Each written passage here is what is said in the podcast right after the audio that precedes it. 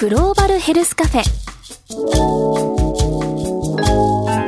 この番組は生きる力を共に作る NCGM 国立国際医療研究センターの協力でお送りします。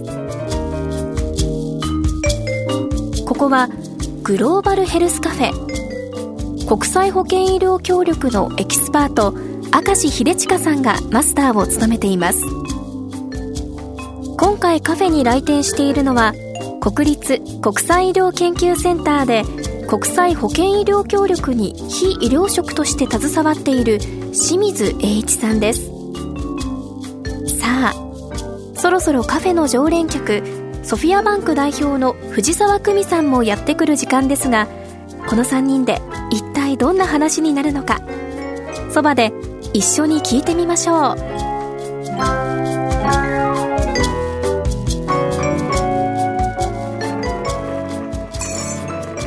れ今日はなんか海外帰りのお友達ですか？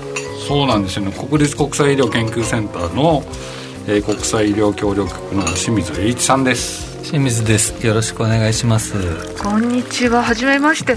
お医者さんですか？いや違うんです。実はグローバルヘルスにもいろいろな仕事がありまして。でも今までねこういう国際保健医療とかっていう世界で活躍されてる、うん、いわゆるグローバルヘルスの人、はいはい、お医者さんとか多かったですよね。そうですね。うちは特殊っていうかですねあのもともとが病院ですけども特にまあ医者とか看護師さんが多かったんですがまあ、世界的に見ると、うん、そうじゃない人たちがたくさん働いてるというか逆にはその方が多いわけですよね清水さんね、はい、そうですね。という清水さんは何をしているんですか？私あのプロジェクトのマネジメントを主にやってまいりまして、うん、要するに人物金を動かす、そういった仕事をしてまいりました、まあ、要するに社長みたいな仕事ですよねうん、そこまでマネージャーですかね。はい。できる限り現地のリソースを使った形で、まあ、現地の人物金動員してプロジェクトの成果を出していくと、まあ、そういった仕事になります。え例えば今までですごく印象に残ってるプロジェクトありますか、えっと、ついこの前まで私、あのザンビアに派遣されておりまして、はい、ユニバーサルヘルスカバレッジの達成のための、うん保険サービス強化プロジェクトというものなんですけども、はい、具体的には生活習慣病の予防をしたりとか結核の検体を搬送支援したりとか、うん、はい、行ったこともない国に行っていきなりその国の人たちと一緒にやらなきゃいけないってとってもご苦労が多そう。そうですね、うん、大変すぎて、私スーダンにいた時には、10キロ以上痩せてしまいました。スーダンって聞いただけでも大変。紛争地域じゃなかったでしたっけ？首都のあるハルツームは治安がいいんです。ただその周りですねダルフールとか、はい、ああいった地域はドンパチやっていて非常に危険ですね。国連機でないと飛べないような土地です。なんかあの略歴を拝見するとアフリカだけでも5カ国ぐらいで働いてらして、はい、こんな東京みたいにエアコンは効いていて水はいつでも飲めてとは違う環境じゃないですか。違いますね。そこにわざわざ飛び込んでいって一つの事業を立ち上げる苦労を何故買って出るような人になられたのかすごい興味あります。最初はタンザニアで、はい。あの青年海外協力隊員として働いたんですけれども、うん、その時に出会った JICA 専門家があの非常にあの魅力的で憧れてたんですね、うん、はい、それで私もいつかは JICA 専門家になりたいと。その JICA 専門家って何をする人だったんですか？JICA 専門家の JICA から派遣されて、うん、ある専門分野を途上国の人のために支援するようなプロジェクトの,、まあ、あの仕事ですね。はい、なんかグローバルヘルスというのはお医者さんもいるけどお医者さんじゃない人もいて、うん、みんないろんな違う知識とか知恵とかを持ってる人たちが集まってやってるってこと。そうですよね。あの、うん、学生さんの講義とかで聞かれるんですけど、うん、その自分は医療従事者じゃないんだけど国際的な保険医療の分野で働きたいとかですね。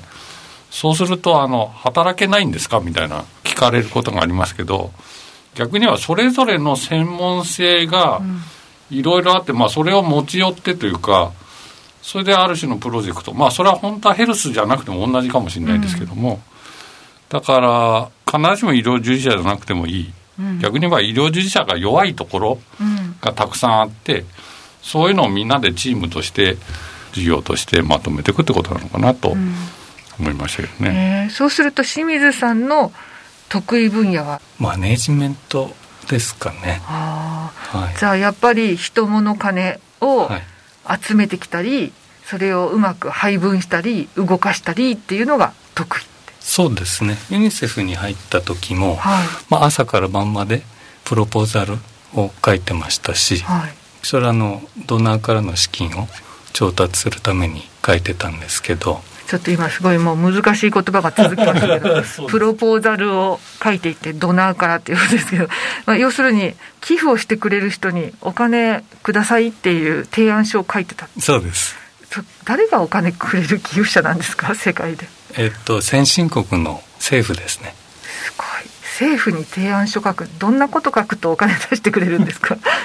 まあ目的があって、はい、その目的を達成するにはこういうことをしますと、うん、そのためにはこれだけの金額がいりますと、うん、まあ、そういった形のレターを書くんですね。大それたお仕事なんですね。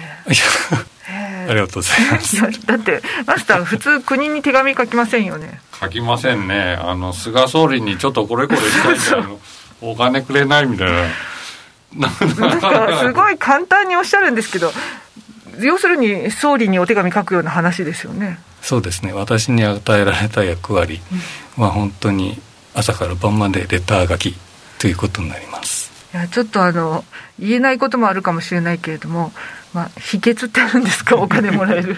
そうですね。あの例えばあのちょうど私ナミビアに行った時にポリオが発生しまして、うん。はい、で日本政府にどこの国もヘルプしてくれないんだけどお金もらえますかっていうようなレターを書いたところ、即いただきました。いや日本っていい国ですね。ですので何か意味のある支援っていうことが理解されればお金は出していただけると。確かにまあ世界はつながっているしどこかですごく今困っていれば助けようっていう気持ちになる国はたくさんあるだろうけど情報がなきゃ分かんないですもんね。そうですね。だからそれをきちんとデータとともに、まあ、お伝えをされて、はい、お金を出していただくと。はい、で出していただいたらこれを何にどう使うかっていうのも考えて。もう自転車操業みたいですけど それを動かして報告書にまとめて、また理解していただくと。で次につないでいくと。そういうのを繰り返しですね。へえ大変な仕事ですねそうですね。なんか聞いてる私がすごい汗かいてきました、すごい大変そうなんだけど。国の小さい事務所もあればガビっていう大きな組織にもいたことがあって、はい、そのガビのようなグローバルなレベルになるとですね金額も何百億何千億とそういった単位になってきます。それを動かすんですか？はい。このガビって意外に私たち知らないんですけど、うん日本の政府は結構お金を出しているんですよね。そうですね。新興国とか途上国にワクチンを配る組織。そうです。合ってます？合ってます。はい。スイスにある。はい、そうです。4年いました。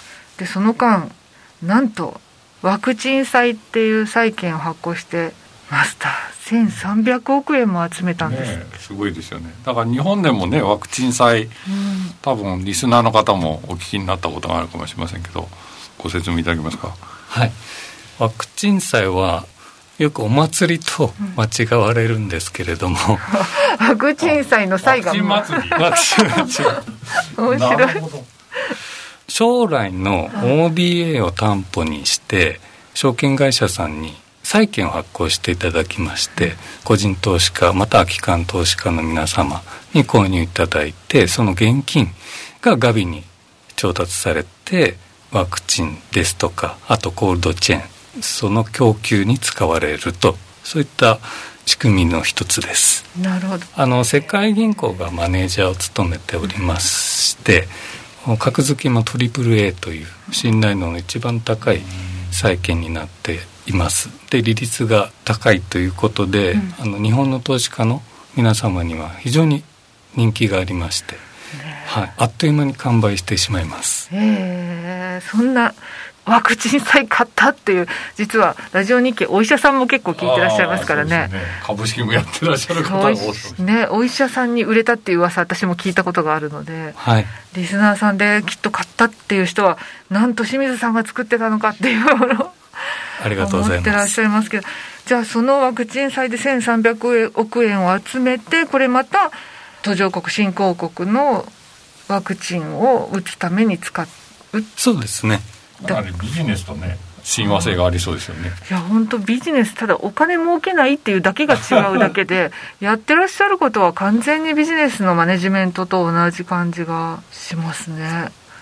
いやお金儲けない分余計難しいんだろうなって思います。というのもお金儲けるからお金くださいとかもっとやりましょうとか言いやすいけどあなたは儲かりませんけど。そうそう。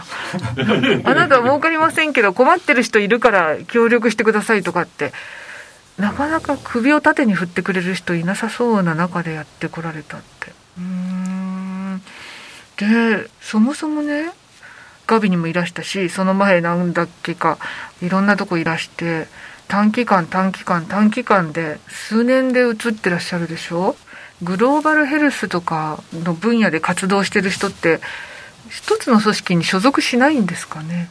そうですね。契約ベースで働きますので、うん、まあ、2年3年4年とそういった短期で組織がを変わっていきます。将来不安になったりしなかったんですか？いや常に不安です。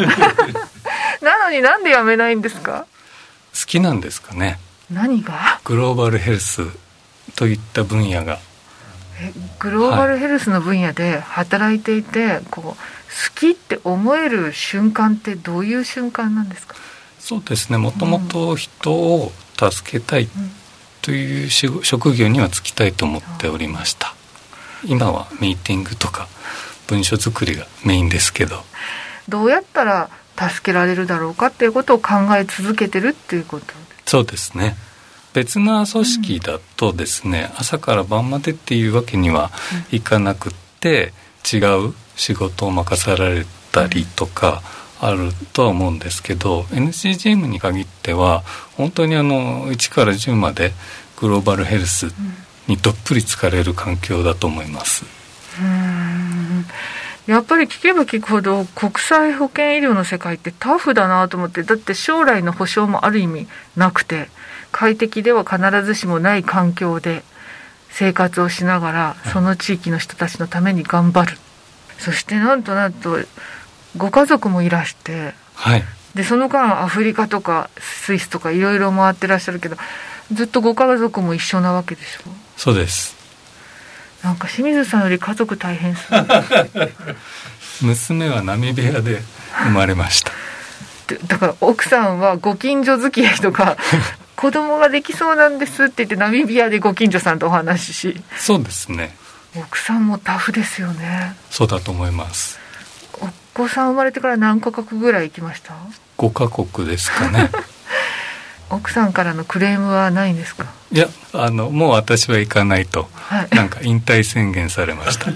このまま日本にいますよと。子供たちからもそう言われてます じゃあ今後は一人でそうですね。世界を飛び回る可能性はあると。あります。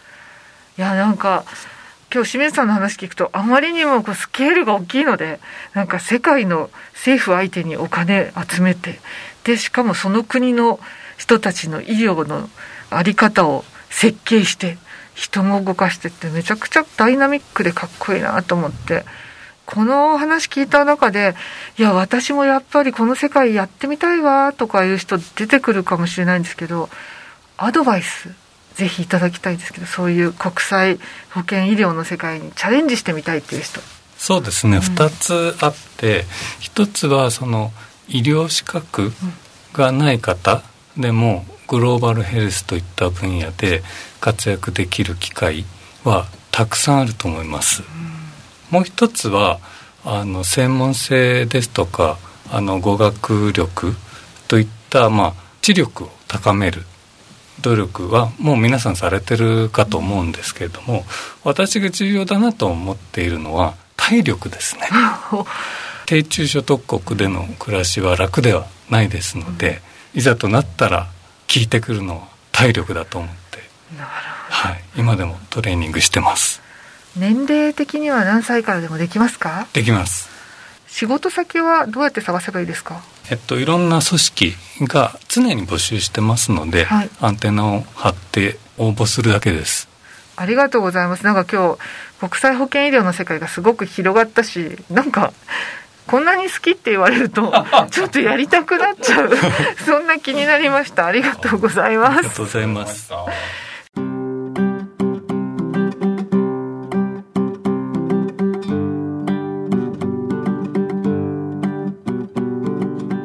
さてさてマスター、はい、今日もリスナーさんからメッセージ頂いてます。そうですね。はい。ちょっと紹介したいのが、はい、健康オタクさん京都府70代男性なんですけど、はい、2月16の番組を見て初応募。株式ラジオの中に気の休まる番組があり 長く聞き続けています。この番組気が休まると そうですね。そういうふうに聞いていただいてるんですね。ありがとうございます。癒しの番組ということで。頑張りましょう。はい、あとね千葉県40代女性の由美さん。医療に興味がありこちらの放送にたどり着きました。初めて拝聴させていただきましたがこれからは毎回拝聴したいと思います。ということで、はい、ありがとうございます。ね。今日からはもう国際保険医療に興味を持っていただいたかもしれない。になるかもしれないですね。はい。そして神奈川県60代男性のかっちゃんさん、はい、世界的な環境への取り組みの素晴らしさが理解できて感動しました、ね、今日も感動してください、はい、そしてねすいません。個人的に あのラジオネームに引かれた奈良県50代女性千斗君と沖さんっていう。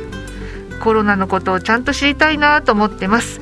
健康的な生活したいので聞いていますが毎回とても勉強になります。ということで。はあ藤沢さんあのこの千斗君の奈良のあのキャラクターの千斗君の選定委員でしたっけ？そうなんです。千斗君を作った時の選定委員だったんでこの千斗君にすぐ反応してしまう 皆さんラジオネームに千斗君って書いてある。となんかそれで増えそうな気がします。ね、はい。まあ、毎回読むとは限りませんが いやもう嬉しいですね。ぜひどんどんどんどんまたメッセージお待ちしております。お待ちしてます。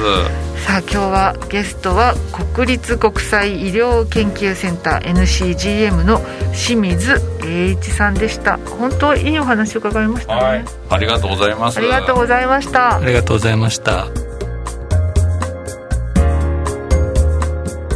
グローバルヘルスカフェ。この番組はポッドキャストでもお楽しみいただけますラジオ日経のホームページからグローバルヘルスカフェのサイトにぜひアクセスしてくださいグローバルヘルスカフェこの番組は生きる力を共に作る NCGM 国立国際医療研究センターの協力でお送りしました。